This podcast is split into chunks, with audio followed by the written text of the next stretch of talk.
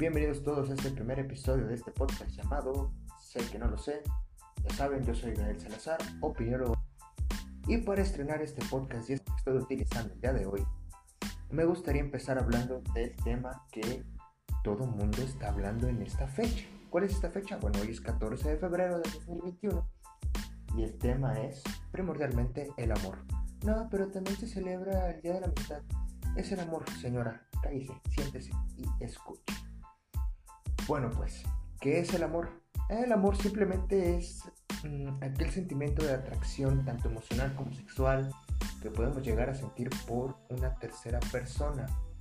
Aquí no importa el sexo, si te gusta, date. No andes metiendo las cosas en las cosas de los animalitos porque esto está mal, maldito enfermo, chécate la cabeza.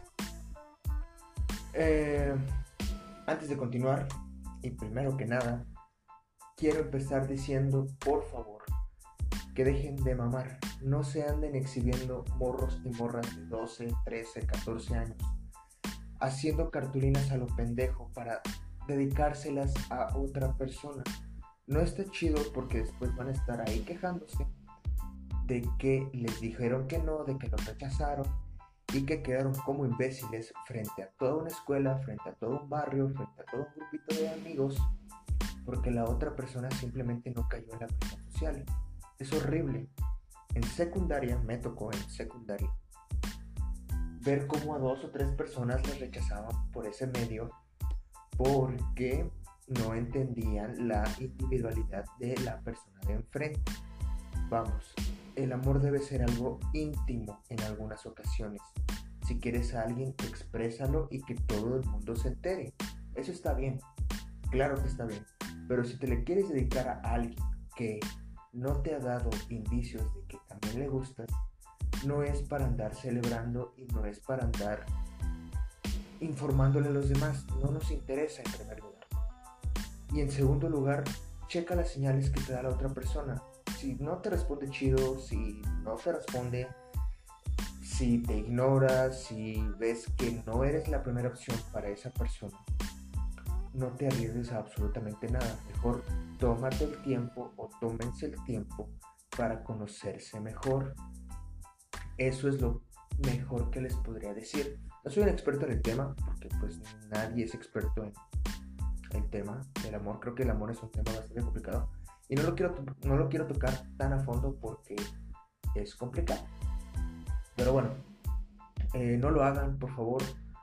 Digo, siendo un poquito más objetivos, es un lindo detalle, porque sí, es un lindo detalle siempre que alguien te demuestra afecto, pero tú también, como rechazado o como rechazada, debes tener la, suficiencia, la suficiente perdón, inteligencia emocional como para saber si a una, a una persona le atraes o no. Así que bueno. Hoy es 14 de febrero, se celebra el amor. Unos dirán que no, unos dirán que no hay nada que celebrar porque son amargados, porque los rechazaron bastante feos, porque no, eh, no tiene, su vida no tiene ese sazón que el amor da, que es un sazón bastante rico, pero que no siempre es necesario depende mucho del momento de tu vida en el que te encuentres. Y debemos recordar que siempre es bueno amarse primero antes que amar a otra persona. Continuamos. Y regresamos con la segunda parte de este podcast. Eh, nada, esta segunda parte ya, ya hablé un poquito de lo que hacen los morros de secundaria.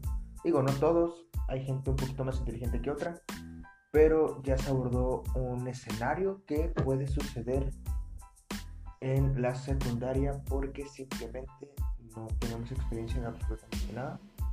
Y ahora me gustaría abordar este tema desde el punto de vista de una relación ya establecida, independientemente del tiempo.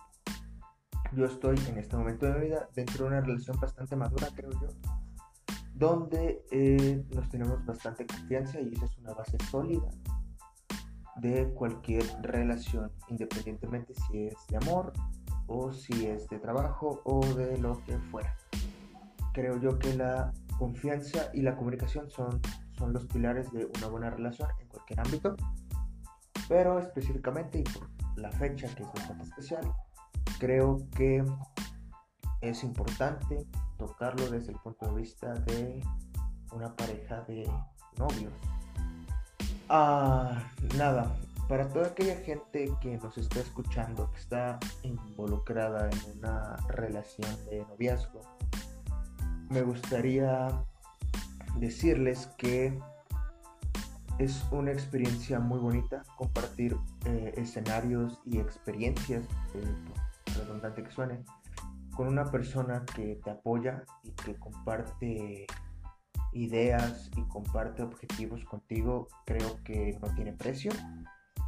Y es lindo saber que hay alguien externo a tu familia que congenia contigo.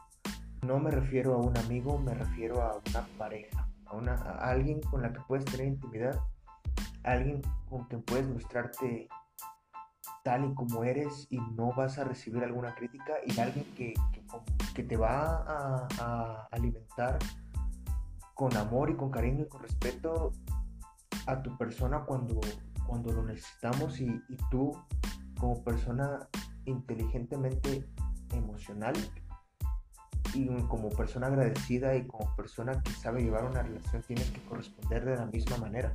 No puedes recibir sin dar nada de la misma manera ni de la misma cantidad. Y de la misma cantidad, perdón. Eh, venga, el amor es un tema y es una sensación bastante buena cuando las cosas están saliendo bien, cuando las cosas van eh, como en popa, pero eso fue, ese dicho fue como de abuela, no.